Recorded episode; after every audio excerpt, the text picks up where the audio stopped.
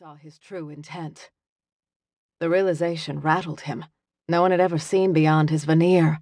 She was a true seer, a witch. She was the one that God wanted him to kill. Are you okay? he said. Yes, yes, I'm fine. She moistened her lips. Tell me about this woman you love. He smiled, knowing he could be charming when it suited him. We met at the university. We're in the same class. What's her name? Carrie. I loved her very much. Why didn't she love me back? The predictable question coaxed some of the tension from her shoulders, and she eased forward a fraction. She smiled, but he knew her fear, as visible as the sweat on her brow, lingered. Carrie loves you, but she's afraid of her emotions. Despite his resolve to be strong, her soft voice speaking Carrie's name drew him in closer. He wanted to believe Carrie had loved him. She said she hated me. She doesn't hate you. She loves you. You must go to her and tell her that you care. She spouted more nonsense about good fortunes and happiness, but when the timer buzzed, she immediately released his hand. His open palm lingered. He yearned for her touch. Emotions demanded he take her now. Kill, kill, kill. But logic kept him on a tight leash. Wait, prepare. And so he quietly left the tent and used the next week to prepare his room for her. She was his first kill, and he wanted the details to be perfect. On the seventh night after his reading, he'd waited in the shadows. When she returned from her whoring in town and ventured to the carnival bathroom by the wood's edge, he grabbed her and covered her mouth with his gloved hand. An injection in her arm had immediately rendered her silent and compliant. He easily dumped her in the trunk of his car and brought her to this hunter's cabin, nestled in the hollow of the Virginia woods. Now, moonlight streamed through the small windows and mingled with the glow of three lanterns. The only concession to luxury in the rough cabin was a water pump, which fed into a deep basin. Furnishings were limited to a long wooden table and a few straight back chairs by an old soot stained hearth. Those who inhabited this place were prepared for a monk's life, an idea that appealed to him. Eagerness churned inside him.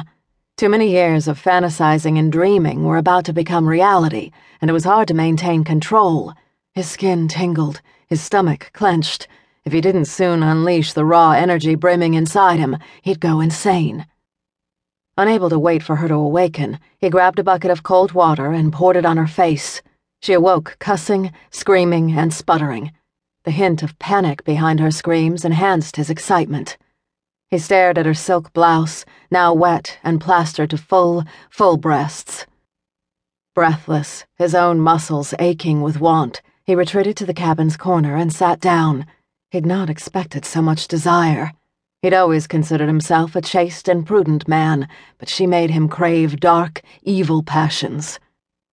Anticipation burned through his body, and he knew if he didn't rein in his desires, he'd break his covenant with God. She must confess and be purified first. As she coughed, he muttered a prayer for patience. Retrieving the small Bible from his pocket, he gently kissed the gold cross embossed into the well worn black leather. The Bible had been a gift from his mother on his tenth birthday. Though not fancy or substantial in size, the book provided him with answers, insights, and in times of stress, it was a guiding force. With trembling fingers, he flipped through the pages, scanning and rereading passages. As he focused on the words, he suddenly felt her gaze through the blindfold. Her head was tipped back and cocked in his direction. Water dripped from her hair and face over a gold chain and down between the cleavage of her breasts. Tied up, cold and wet, she should have been contrite and scared, but instead she possessed a dark, brooding bearing that unsettled him. He didn't like her absence of fear. Don't stare at me, he said. She shook her head.